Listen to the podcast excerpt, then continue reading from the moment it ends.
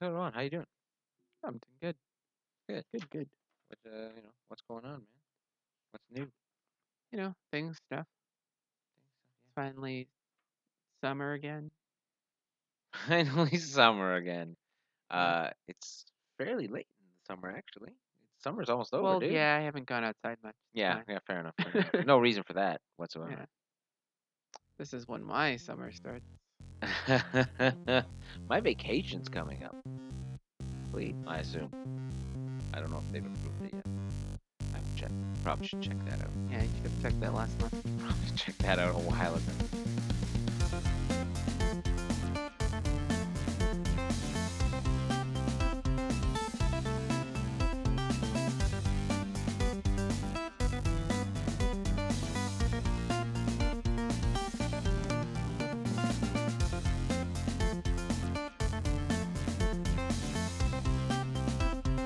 All right, welcome to Cardboard, the board game podcast. I'm Devon Body. And I am Steve Davis. This is kind of an exciting episode. It's not Yeah. a board game or a card game. No, This is A tabletop, tabletop role playing game. role playing game. Yeah, that's Yeah. what I was gonna say. Yeah, yeah. This is Dungeons and Dragons, Fifth edition. 5th edition 5e. Roll the music.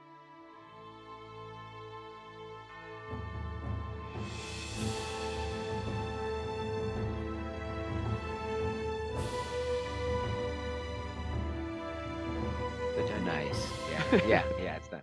Awesome. Yeah, Dungeons and Dragons 5e, 5th edition. This is a game that has been uh, around for quite a long time. Yeah, 1974. Yes, yes. Got fairly big in the 80s. Why don't you uh, tell us a little bit about that history there? Sure. So, Dungeons and Dragons was originally released in 1974, and then in 1977, it split into Dungeons and Dragons and Advanced Dungeons and Dragons. A quick for the more intense players. Who made it? It's on my notes. Gary made it. Gary, Gygax. Gary Gygax is uh, is the one that uh, gets all the glory, but it's also included Dave Arneson. That's in later versions, Uh, but still, at least from my write down. I think it's from second edition and then further, I believe. I mean, it said he helped him make Dungeons and Dragons in the early 1970s. Well, 1974 is the early 1970s. Yeah, so I think he helped make the original Dungeons and Dragons. Well, let's give him another shout out. Yeah. You were supposed to give the shout out. Oh, hey, Dave Arneson. He uh he passed May your spirit live on. away. As a paladin. If that's the character you play, I don't know what. I don't play. know what he. I don't know. I don't know what he mained.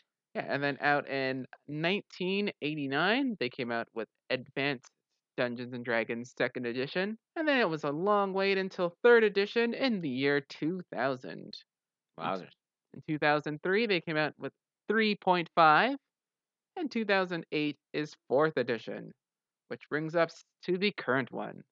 In 2014, they came out with Fifth Edition.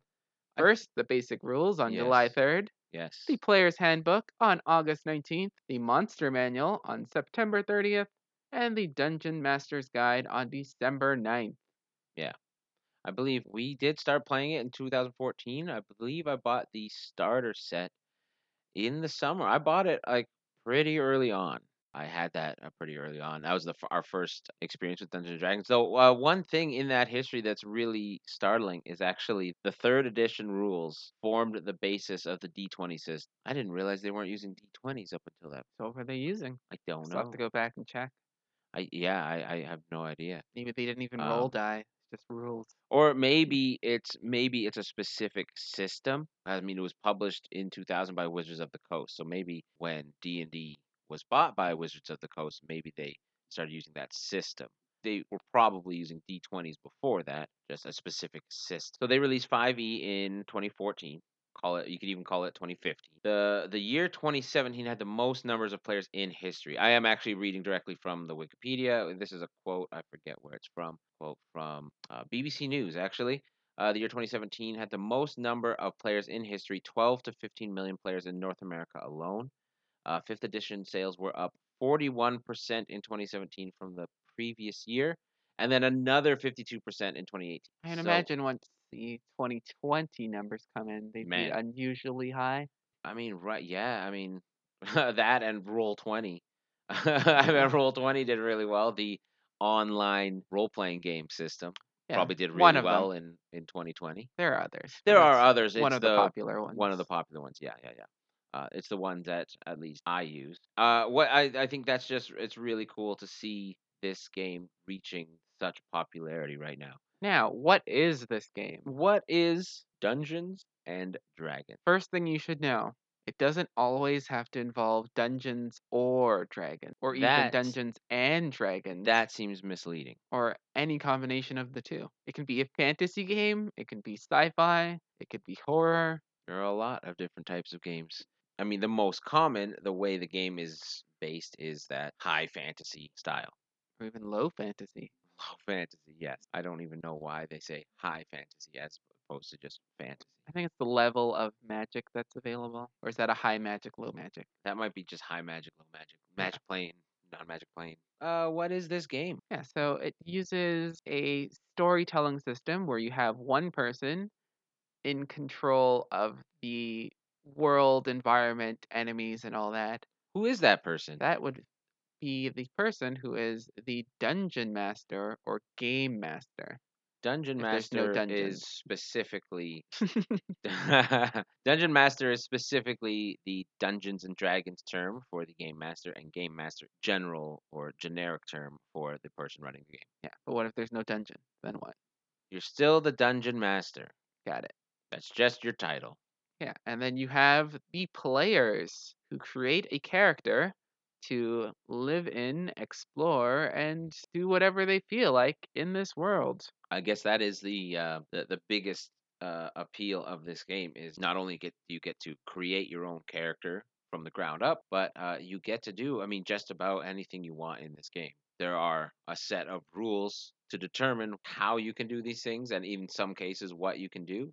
But I mean, it's only really limited by the scope of your own and your dungeon master's imagination. and willingness to put up with whatever crazy thing you're trying to do. that is kind of a key aspect is that you need a dungeon master that's going to put up with your nonsense Yeah. So how you interact with this world is through a set of stats. So every character has a stat for strength, dexterity, constitution, intelligence, wisdom, and charisma. Those stats determine how well you perform certain tasks Yeah.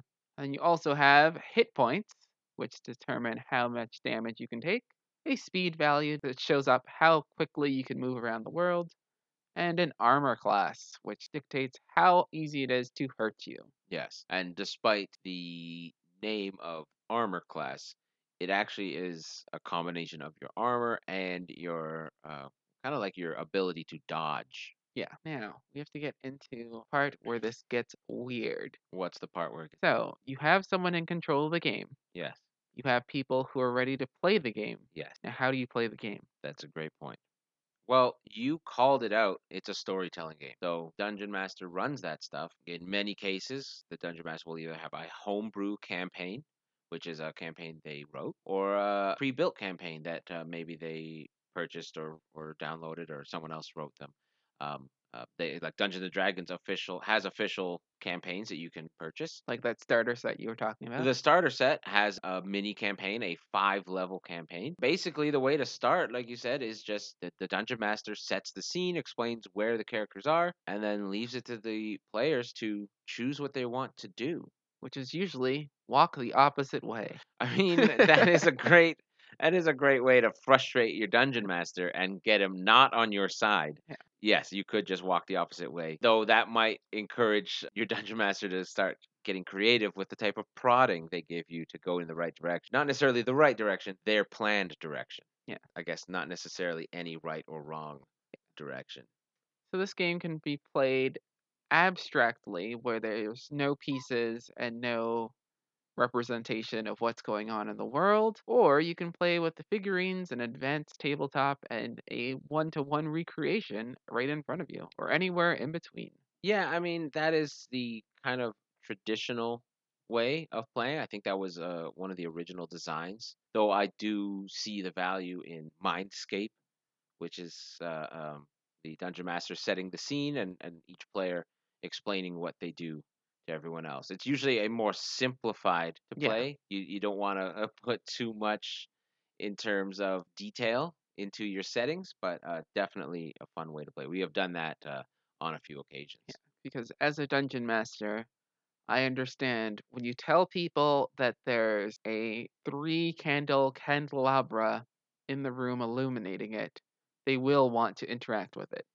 Yeah, I mean, there's that too. There is that too. Or they're gonna try to chop it down or assume it's a a, a mimic or something. Yeah, assume it's the trigger for a secret door and just pull it down or something. Yeah, exactly. Yeah. But mentioning things like carpet, the uh, tile work, it- they'd ask like, "Oh, is it making a pattern? Is it like a music, a music pattern? I, I'm going to play the music that the tile's telling me." And it's like, Yeah. Oh, maybe it does do that. Maybe it does open a secret door. Yeah. I mean, it's kind of like a book. You have various levels of description by different authors, but I think leaving much of it to your player's imagination allows them to, I think, live in the space a little bit more. The uh, uh, one of the big things about Dungeons and Dragons is is staying in character. You created character, you are playing as that character. You're going to talk as that character. It's adult make believe with a an end goal essentially. And I think leaving it open for players to uh, to create their own worlds in their heads, uh, based around the story that the uh, the DM tells, makes it just more immersive experience for the players. But yeah, so I mean, continuing on on how to play, it's just you tell the dungeon master what you want to do. The dungeon master comes up with a way for you to do it, typically built around the D20 system, which is a 20-sided die. Roll that, adding on your the proper Modifiers. modifiers. So those stats we talked about earlier on, they uh, actually influence other stats that are a little bit more specific to different other tasks, like uh, athletic, arcana knowledge, deception, so lying, or uh, intimidation.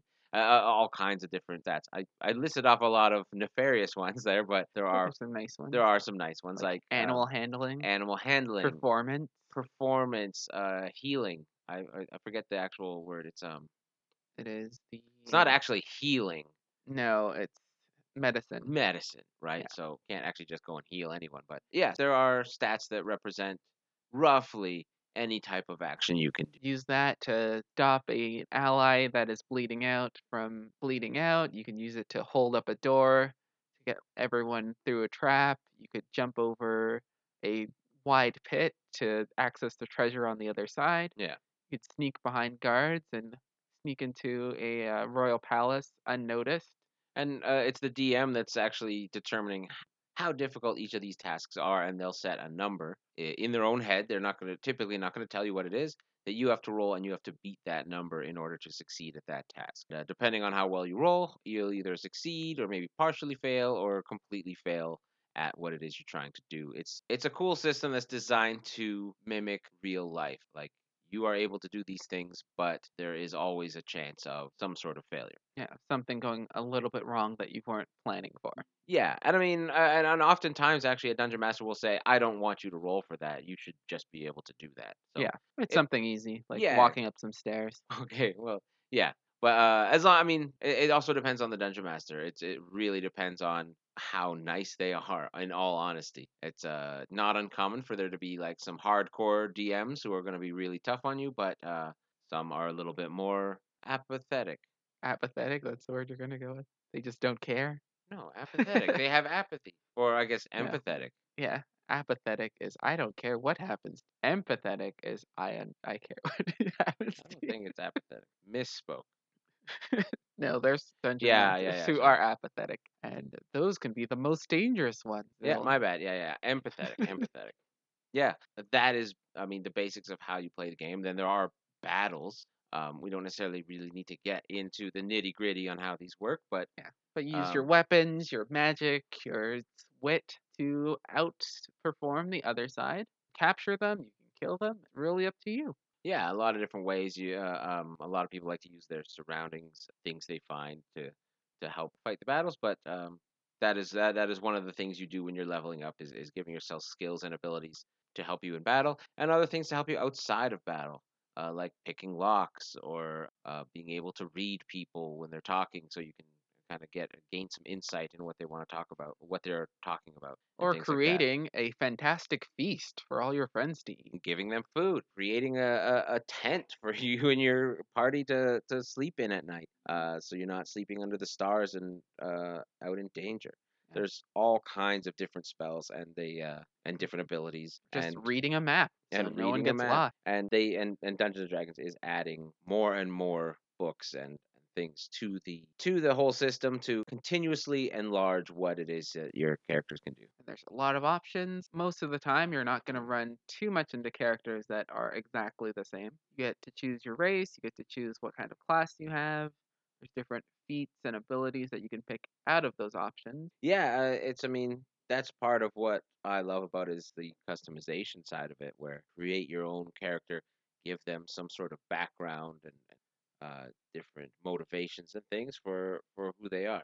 You create this character, give them a persona, and that's your character. Play that character uh, through that campaign. You can take that character onto other campaigns. Yeah. Um, it's a character you created. It's yours. Do what you want with it. Or in the first time they uh, are fresh off the page, you could uh, lose them in an unfortunate combat. I mean, that happens. That does happen. I, I, I mean, depending on how uh, apathetic your DM is, you could lose that character and have it dead and it's gone. Death is Fall down a well. death is permanent. yes, yes. That I mean, I think in our second session ever, we all should have died, or was that our first session? Uh, we did get beat up by Klarg. Yeah. So we, I mean, when we all get knocked out, that's it. We, we can't be revived, so we're dead. So, uh, but I, I wrote in, I wrote us in a way to, uh, to. Well, that was survive. in the uh, the uh, campaign book. If you're No, that's not in the campaign book. I put that in. no, isn't that in there? If they defeat you, they take you as prisoner rather than No. kill you. That is not in there. Oh. I did I did that Oh, well, interesting. because we wiped. We wiped. We completely wiped. right. We were done. We would have to re-roll characters and start over. So I just saved us from that. Got it. That was not in the book. Not Okay. at, not at all. I guess since we yeah. actually finished that, I should just read through Yeah. what goes on. Yeah, yeah, yeah. And that's why I since I was playing a rogue, I just made it so my character was able to free themselves and free the party. Right. Like I that's I just made it that way. I didn't even give a challenge for like getting out. I just said, okay, uh, the thief got out, and now you guys are good Right. to go. Oh no, in that scenario, we did defeat Klarg, but there was just we goblins that Yes, that were still left yes, that yes. finished us off. Yeah, So I and guess the we should have the dog he had a wolf and some uh yeah some goblins or orcs uh, around. We should have Um, tried to scare them off. I mean, the the problem was we we all climbed a ladder to get up there, and at the top was a very small space. Uh, and when we climbed up there, I think we failed a stealth check, so they saw us. So we could only have one person up there at a time. And then I think one party member fell down the stairs, uh, fell down the ladder, hitting someone else. It was just a, it was a nightmare. Oh no, that was me. I jumped off. I said, "There is too many enemies here. if I stay up here, I will be killed." right. So I jumped down and then used my second wind to heal up again. But then everyone else kept climbing back up instead of running for it. I was already up there getting shot. That's what was happening. I was up there just getting destroyed. I might have been I might have been knocked out by then, who knows. Anyway, that was a that was a fun first session where we all got knocked out. I believe that Yeah. might have been our first session because Yeah, it was the first yeah, session. Yeah, our very first session we all got wiped. Oh boy. I mean, a lot of players meet their end in that particular battle. Yeah, I mean that's our first. That was our first session ever. Actually, I think technically by the time we get to Klarg, we should have leveled up by then. The for the getting that sec that second level is pretty quick. Yeah. But we tried to we tried to skip like the whole cave. It was an accident skipping the whole cave. it was. We're like, it was. ooh, dogs. Let's yeah. interact when with ooh dogs, the dogs were angry at us, but they were tied up, and we went past the dogs and climbed climb a- up this chimney. climbed up this chimney and uh, walked into the boss's chamber and got destroyed. We killed the boss, yeah. but uh, his minions also defeated us. Yep. All right. I mean, you didn't just make them cower and run away at someone strong enough to defeat their boss. It's your fault. I was level one It's your rogue. fault. The DM. I'm not supposed to be out there at the front. DM, No. first of all, first of all, very first session, uh, very first time any of us had been playing Dungeons and Dragons whatsoever. yeah, I'm gonna put that blame entirely on you. That's fine.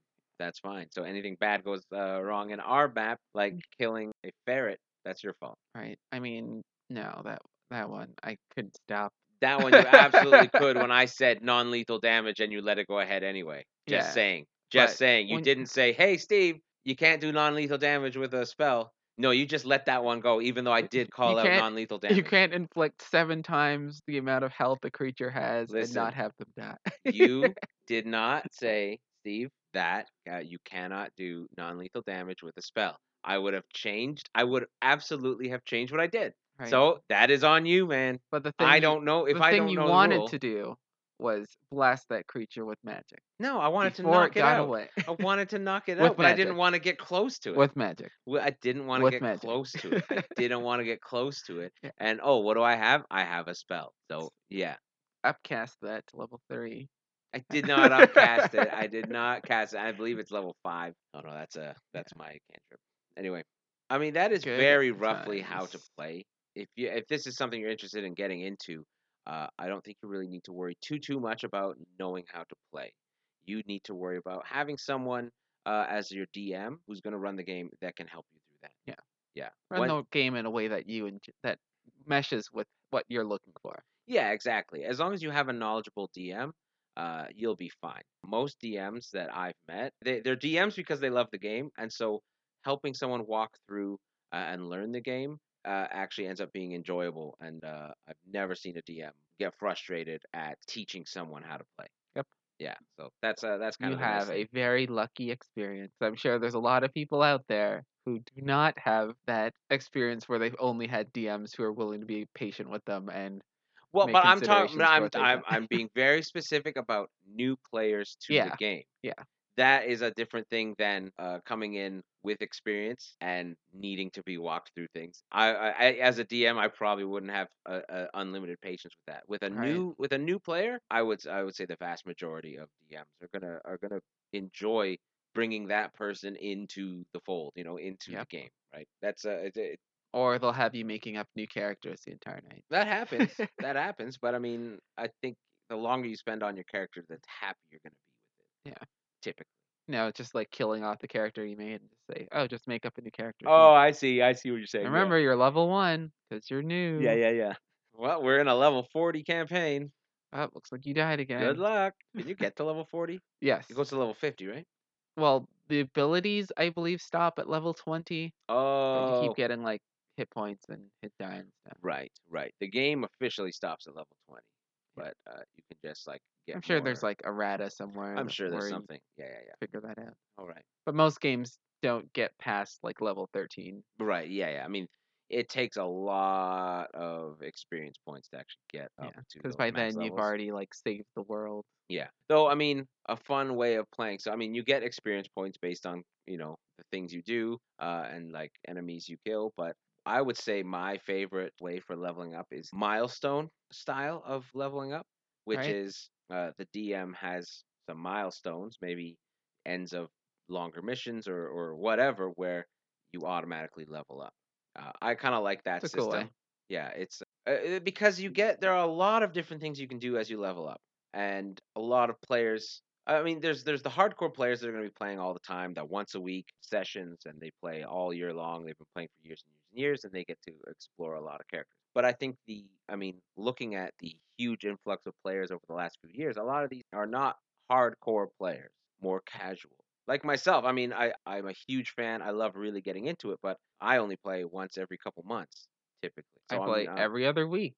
Right, you play every other week. For players who are a little bit more casual, I think the milestone system is good because it allows the player to really experience the character they made and they actually get to use those abilities that would otherwise be almost unattainable for them at that rate of play. Yeah.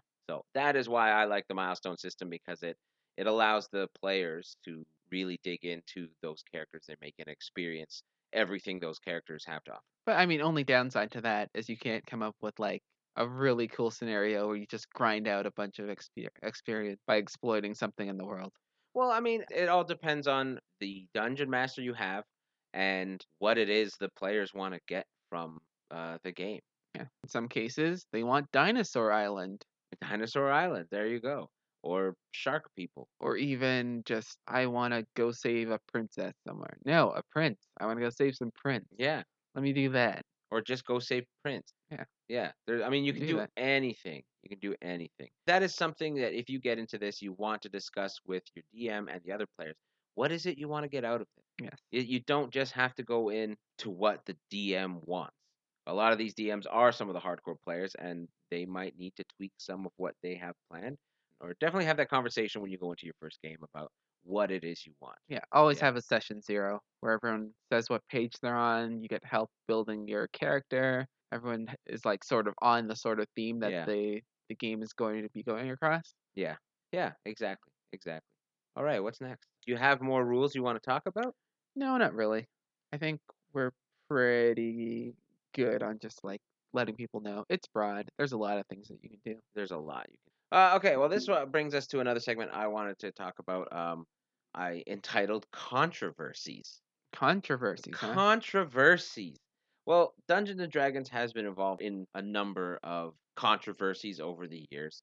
Uh, I've had people ask me about it. I mean, I've started playing Dungeons and Dragons uh, almost six years ago now. That's crazy. Right? And so people have asked me about it because uh, it's been tied to things like Satanism, different things like uh, different suicides, various things. So it's just something I think we could address uh, lightly, not not getting into All right. something any super deep. I'm not going to address anything, any situation specifically. All I want to say is it's the game is built for the maximum amount of uh, things for you to do. It's they've made it open and available to anyone to get out of it what they want. So, yes, in this game there are demons. You can play evil characters. You can make yourself evil uh, and have an evil campaign. That is within the realm of this game. It is far from the norm of what I would say people typically play. It all depends on what you want to get out of it. In in all honesty, if you want to go into this looking to find a you know occult training, as as people have put it, as a recruiting system for Satanism or things, you're gonna find it if that's what you're looking Yeah. for. So what that session zero is for. Well, yeah, that's what. yeah, uh, you you want to go in and ask your DM if uh, uh, if he's recruiting for a Yeah. Satanist group. And then they say no, and then If you they just say no, and, well, now you got to find another group Yeah. because yeah, uh, that you're not going to get into your Satan. No, it's uh, anyone can take just about anything and use it for you know a bad purpose. Uh, I don't think this is necessarily a bad thing. I also think things such as including demons in a game doesn't necessarily make those bad. It's the same. I mean, you know, historically going back, a lot of different things were bad, like with the occult, witches and warlocks have some dark history to them, right? But Yeah. then we celebrate those witches and warlocks and wizards and Harry Potter and Lord of the Rings and, and all this. Those are celebrated things Yeah. um, that people love. So just the history of it doesn't necessarily mean it can't be turned into something that's. Uh, are demons, uh, as we know them, typically bad? Yes. Are they? I'm a Christian. Are they? Uh, is that a, a heavy topic that's involved in you know heaven and hell? Yes. Do I consider that to be what the demons in Dungeons and Dragons are? No. I think they're just evil creatures that you're trying to defeat from a you know a dark dimension. Yeah. Right. I think I mean, you need something to smite when you're a paladin, right? Yeah, when you're a paladin, you gotta def- you gotta defeat that evil. Yeah, I think it's just you, you have to take it with a grain of salt and take it, it take it for what it is. It's just telling a story in a fantasy world. If we're gonna get stuck on these things, then I think you need to throw out your like of Lord of the Rings and Harry Potter and what Lion the Witch and the Wardrobe. All the all these type of books that we we know and love. Despite those things, we look past it. But for some reason, people can't get past it in Dungeons and Yeah. Dragons, and I don't understand it. And I mean, even in Dungeons and Dragons, there are like demons and stuff in the monster manual, but Yeah. you could just skip those pages. You also don't have to use those. Don't fight Exactly. demons, fight giants. Yeah, fight a giant. there you go. There you go. Again, it's it's there for what you want to take from it. So Yeah. so when people asking me, isn't it evil and things like that, people can take evil from it if they want that, but it is not built inherently so, and uh, you can actually get quite good things out of it. I think I think Dungeons and Dragons is an is a very good thing in general. It it, it encourages adults to use their imagination, which I think there is far too little of uh, in our current world. Yes. People using their imagination just to have some fun, not necessarily as a business venture. Though there are a lot of people like that, but just to have some fun and relax. Use your imagination and put yourself in a different world. Pretend you are Gandalf. Yes. Yes. Anyway, that was what I wanted to address because I know a lot of people have asked me about that specific thing, so I wanted to uh, address it since we're here. Right. Get it down in the internet. And for anyone who wants to debate me on it, I'm not looking for a debate on it. I'm not going to debate you uh, on it. it. This is my viewpoint. You're not going to change my viewpoint. You you might come with a, a better argument, and you you know you might win that argument. That's fine. But uh, I'm not looking for it. I get Yeah. what I want out of this game, which is imaginary fantasy world. Yeah. That's what it is. Okay, that was a little heavy, but um, why don't we just move on to our favorite and least favorite? Honestly, whatever, Right. because they're I mean races, classes, abilities, spells, um, Treasure. treasure, Magic monsters. Uh, yeah, there's all kinds. Rule. Rule. What's your favorite rule? Mine is that uh, tie loses or whatever. Yeah. So Tie loses. tie It's very loses. specific. Very specific. Devon, do you have a favorite something? I'm gonna just start out first with advice for new players, Oh. and that is going to be please do not take True Strike. It is not a good cantrip. You're better off just attacking normally two rounds in a row. So you mean this is your least favorite spell? Yes. Okay. I mean, I think this is like a community sort of agreed upon. Please don't. Right. But as a dungeon master who has had new players, and like you, t- you take a quick look at their spell list, just like guide them on it. You don't want them being disappointed where they get to do nothing in combat Right. for three rounds because their concentration was broken. Oh, it's a concentration spell. Yeah. Wow. So Yeah. True Strike takes one action to cast. It targets one creature within 30 feet, and it has a somatic component. Uh, it's concentration for up to one round. So if you can't use it in that round, you lose it.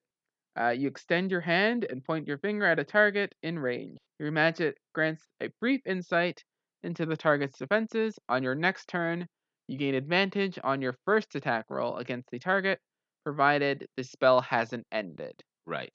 and there's a lot of opportunities for that spell to end. So if that Yeah. creature hits you and you break concentration, then suddenly you did nothing on your last turn. And now if you want to try True Strike again, you will do nothing on your next turn. Or you could just make an attack. Yeah, and the the idea behind this being extra useless is, uh, I mean, advantage is rolling two d20s instead of one for your attack, and you take the highest roll. Yes. But if that takes a whole attack just to give yourself advantage on the next turn, you might as well just make two attacks. Yes. The only instance where True Strike would be particularly useful is when you have, say, an item or some uh, like something you are attacking with that you can only use one. So if you had something that was breakable, if you had, uh, or uh, if you needed to, maybe you needed to get a critical hit or something like that, then I could see that being slightly useful. Well, not the critical hit one because it's Yeah. the same, but if you had something that was going to break when you used it as an attack, then I could see it being useful. But that is a little bit Yeah. too specific. Yeah. Yeah. Unless you build around being the person who smashes pots on other people's heads. No, fair. Yeah, fair. that was his, I guess, least favorite spell, though it is a, uh, a commonly referred to least favorite spell. or a please don't. A please don't. So for really, really good spells, I'm gonna say animate object. That's a good The one. casting time is one action. It's concentration for up to one minute. You command objects to come to life. You choose 10 non magical objects within range that are not being worn or carried. Medium targets count as two objects, large objects count as four, and huge co- objects count as eight. And these objects come alive. They get their own hit point pool, they get their own AC, they get bonuses to hit and to uh, do damage, depending on how big they are and you can just command them.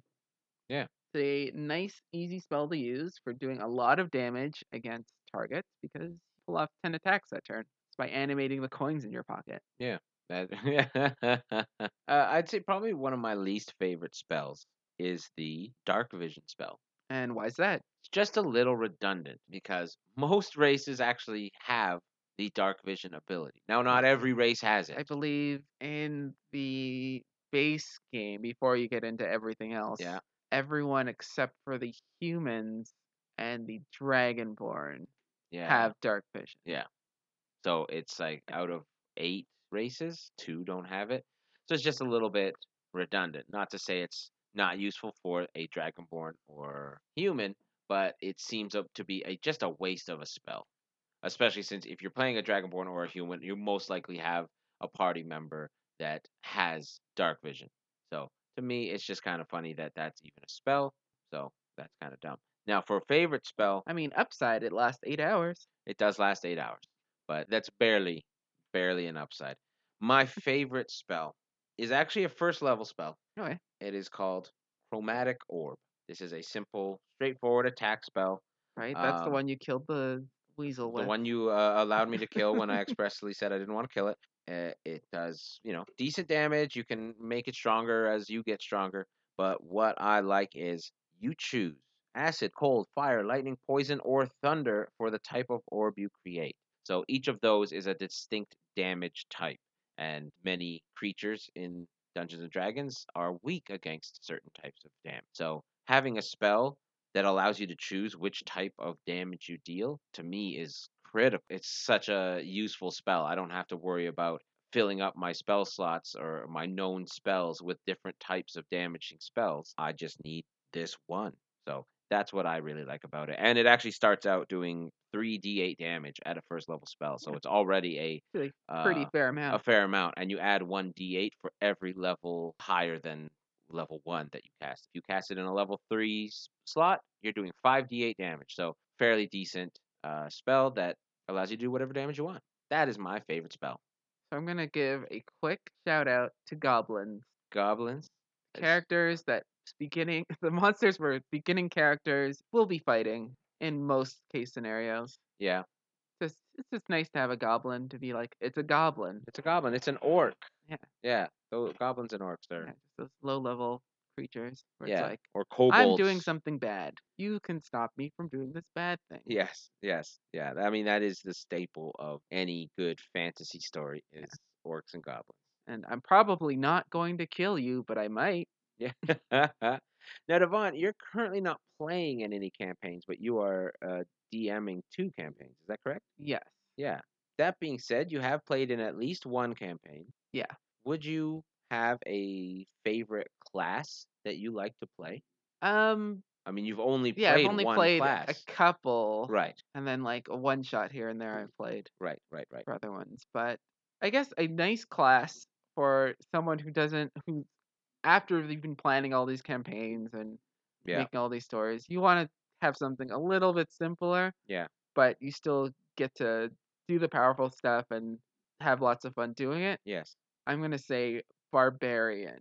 Oh, I like that. Yeah, You can take a lot of damage. Get to be right up in the front of things. deal out a lot. You don't have to worry too much about getting knocked down. You don't have to worry too much about missing your attacks because you can always just give yourself advantage on your first swing Yeah, yeah, by yeah. Uh, using a reckless attack. Fair enough. You can go into rage and just be basically invincible, yeah, and you just get to Yeah. smash stuff. Yeah. That's a that's a good that's a good call. That's a good call. I'd have to say my favorite class is the first class I ever played, which is a rogue. That uh, that character, while it can't take too much in terms of hits, it's very easy to dodge and can deal out a lot of damage, specializing in sneaking around, staying in the back, staying hidden, but dealing that damage from the from the shadows. Yeah, and So- also you get a couple skills that you're just phenomenal at. Oh my goodness, the rogues get expertise. Where my stealth check the last time we played, we're either at a plus 10 or plus 12. Yeah. Moderately difficult stealth check would be what, a 15? Yeah, I, I would only need to roll a 5, a Yeah, 3 or a 5. almost always succeed. yeah. Yeah, yeah, yeah. They give you a lot of fun options to really stack up that character. And it's one of those things where we talk about just leveling up one or two things uh, and becoming really strong in those things, specializing. Definitely worth it with Yeah. that class. Although, a one shout out to a class I have never played, but I love it. It is the Sorcerer, specifically when the Sorcerer has wild magic. Uh, like to add a little bit of chaos with your battling. using an in-game story reason, the character I play right now, a wizard, does use the wild magic table. So what the wild magic table is, when a character with wild magic, uh, something happens and they have a wild magic surge, they roll a D100. It's two dice that add up to 100. Uh, they have 100 options on them, and on this table has about 50 different things, random things that can happen out of your control. Uh, so one thing could be that you cast levitate on yourself, and now you're floating in the middle of a battle, Yeah. presumably. Another thing could be you just get taller. You just get taller, or you transport to the astral plane. Let's see. An eye appears on your forehead for the next minute, and you have advantage on wisdom checks that rely on sight. So a lot of the a lot of just different fun things. Some dangerous, some Incredibly dangerous. some incredibly dangerous, some very powerful that helps you, and some just don't do anything at all. And actually, a fun thing I've heard in other Dungeons and Dragons podcasts is adding a similar table like that in a area. So, say there's something wrong with magic in a certain area, and you can have that affect all your party members who are using magic. It's just a little bit of fun, but that can throw in a huge level of unpredictability and chaos into your games. Especially when you let your players know that that's the case Yeah. and don't just surprise them with it for no reason. Yeah, exactly. you got to surprise them with it to let them learn about it. Yeah. Yeah. But I mean, that is something for DMs. Maybe that, maybe we'll do a DM special podcast. But that's time. when you have like a kobold with a magic wand who survived their attack earlier, have hunted down the party, and is like, I'm finally gonna get revenge on you, and they point the wand, and then like bubbles come out. That's just easy mode. You gotta, you gotta let your, uh, you gotta let your party uh, discover that thing No, for the themselves. kobold runs off after and escapes miraculously, Yes. and then comes right. back later with a tank. Any other favorites you want to cover? Or you want to move on? I think we should encourage people to find their own favorite. Yeah. I mean, that could be uh, a bit of the question of the week. Well, what uh, what what do you have in mind, Devon? That's your idea. Have you played Dungeons and Dragons 5e? Yes. And And if so, what did you pick? yeah, what's your favorite uh, aspect? Favorite spell, a favorite ability, a favorite class, a favorite race? Who knows? You let us know. You know. Probably. You probably know. Unless So- it went really, really bad and you blocked it out of your mind. That that could have happened. That does happen. Sometimes we do bad things and other people won't let us forget them. Yeah, let us know what your favorite part of Dungeons and Dragons is, assuming you play. Heck, even if you listen, let us know. All right. Just as many people who listen to this game as play it. Yes, that's true. that is true. I guess one question for you, Devon, is any personal experiences, any stories from D and D that would be kind of fun to share? I can think of a couple, but it might ruin upcoming stuff. Oh, fair enough. Well, upcoming? Yeah, Are you sure it's going to ruin upcoming stuff? This is coming out next August. it just might. Okay. All right. See, because this is from the game that I'm DMing for your character. Right. So Okay. that one is a little bit less frequent. Who so, knows how? um, but I'm talking about something that's already happened. something that's already Yeah, like just like some of your favorite experiences of stuff that has happened in game. Um, Just like something I was in a one shot where my one of my friends was running, and it was a big dinner party. Part of the dress wear for this dinner party was like a mask that you wore that was like an animal shape, Okay. and then along the line, people started acting more and more like the animal mask that they were wearing, and the mask became impossible to remove from your face. I see that where this is going. That's actually pretty cool. That's pretty Yeah. cool. I guess I guess my favorite moment would be when I was rolling off that wild magic table and I accidentally cast levitate on myself while we were fighting this interdimensional being and my character ended up just floating around the room kind of aimlessly uh taking like almost like running pot shots at this uh creature. Like it- jumping off of walls. Yeah, I was just pushing myself off of walls, bouncing around like a like a pinball in this room, just like going from wall to wall. It was a round room, so it was uh, it was it was pretty comical. So it was kind of Yeah. fun. Yeah. I guess what are your overall feelings on Dungeons and Dragons? I really like this version of Dungeons and Dragons. Absolutely. I can't speak too much on the other ones because I haven't really played them. Yeah, my, But this one's here. very accessible. It's Yes. pretty easy to get by just knowing how to d- play your own character. Yeah. You don't have to know everything in the book if you want to Absolutely be a player. Yeah. If you want to be a DM, uh, you do need to know a little bit more. You don't have to quite know what all your characters can do, but you do Right. ha- need to know how at least 75% of the rules work. Yeah. It's it, it's like one person needs to have all the knowledge, and everyone else can can get by with just like the minimum to run their own characters. So I really like this one. I'm excited to see what else they add to it or if a sixth edition ever comes out. Yeah, I mean, I mean, looking at this, the timetable between many of the editions, this one's probably going to be around for a while. This one did fix fourth edition, commonly looked down upon a little bit. Fourth edition, which was mostly just like a war game, where this one focuses a lot more on the actual role playing side, the make believe conversational side of the game. Yeah, And I think actually like pillars for that, Yeah. where you could be like, you can go entire adventures without ever killing anything. In fact, we've gone entire sessions where we didn't have any combat, and they were just as enjoyable as the next session, which was entirely combat. Yeah. And I really like that aspect of it. And sometimes you're spending a, a good deal of time just sitting back, listening to, uh, you know, another teammate of yours have a conversation with an NPC that you're not really involved in, but it's enjoyable to actually just listen. Yep. Yeah, and you're just kind of taking in the story, taking a lot of notes. Yeah. So I guess yeah, I mean, you kind of did get into it slightly, but what kind of advice would you give new players? New Or players. if I could start with one, get the starter set. Yeah, it's a great place to start. Get the starter set. That's what we did. We're only three players, three people. We we played it a little unconventionally. We all had our own characters and we took turns running the show. Yeah, we just ran a chapter each. Yeah, well, that's a little bit of a weirder way to do it, but it worked. We didn't read ahead, aside from the chapter we were in, and we gave control of our character over to the other players, so we kind of wouldn't know, you know, wouldn't be. Just one extra person traveling with them. Yeah, no, it was a, a, a very, very easy way to get in. The Player's Handbook, Dungeon Master's Guide, and Monster Manual can be a little daunting. These are full textbook, much of which you do need to read uh, before you can start running a game.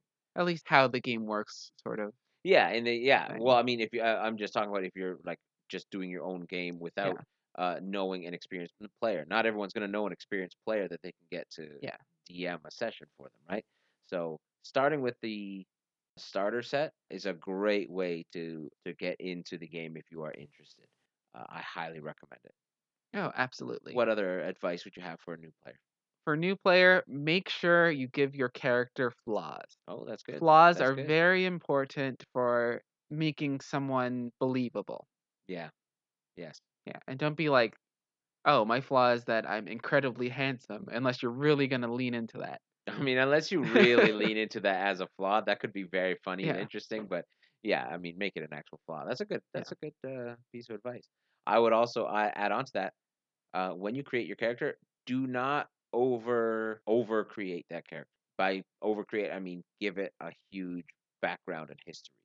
Yeah, if you're Um, gonna be a level one character, you probably haven't fought in like eight wars and took down the Baron that was oppressing your town single handedly with arm tied behind your back. Yeah, yeah. And, and not even that, like by over creating a character in their personality, it shackles you in terms of playing that character. Because oftentimes when you play a lot, that character grows and you grow, uh, uh, kind of learn that character and that character becomes its own character. It, it kind of fleshes itself out. If you, uh, in my experience, and uh, this isn't, I'm not the only person to say this, if you give too much of a background to your character, you're just tying your hands for what you can do with that character, what you can explore with that character, and letting that character grow. Oh, absolutely. Yeah. So uh, definitely uh, don't over create that character. Unless it's a one shot, then write away as much as you want. I mean, yeah, if it, a, a one shot being just a single sit down, once you're done, you're done. Yeah. Uh, that one, I mean, well, those ones don't require as much uh, built through because you're not going to explore much anyway. Yeah. Definitely uh, worth thinking. What's your rating for Dungeons and Dragons? Well, Dungeons and Dragons is a completely different experience for so many people, but for me, it's been incredibly positive. Yes. Let's give this one a um greater healing potion. That's uh that's a good rating. I'm gonna rate this an immovable rod. Okay, um, I understand. Yes. and you can too. Listen, that's all we have today. Next time. On podcast, the podcast podcast cardboard. we have Next week. things happening. Next week we have a familiar guest on the show. Right, Sam will be here by popular demand. by popular demand, presumably. We don't listen to you guys. We will be talking more about Dungeons and Dragons, but something a little bit different. We're going to be creating a character for Sam. Sam is going to come in. She's going to have an idea of what she wants to create, and we're going to go through the player's handbook and create that character with her. It'll be exciting. I think it'll be fun. I think it'll be fun. And if it's not fun, you know, sit through it and we'll get to And the we'll next. throw the episode out. Well, well, we won't, but we'll And everything you're hearing now will be a lie, and it never happened. maybe we'll do that. All right, everyone. Thanks for listening. Thanks for putting up with all of it. Yep. Like, Devon. subscribe, comment. We want to hear back from you. Answer that question of the day. Yeah, question of the Um, day. Hit what did you pick on, on your D and D game, and what thing did you like? Yeah, yeah, yeah. Uh, what, what's what's what's your favorite aspect of uh, Dungeons and Dragons? Hit us up on Twitter at Cardboard Podcast with no T, and on Instagram at Cardboard Podcast with a T. That's where you can find us there. We're also on YouTube. We are on All sorts of podcasts. all sorts of platforms, podcast platforms. Please Check rate, review, and subscribe to us. Spotify, music player. Music Player. uh, no, Music Player Two actually. Music Player Two. Ah, got it. Google Podcasts, iTunes, all that stuff. Anyway, okay. Thanks everyone. Bye. Bye. Movable rod, huh? I thought it was. What does good. that mean? That's just a rod that doesn't move. Doesn't sound useful, but it is. Once in a while. Kind of like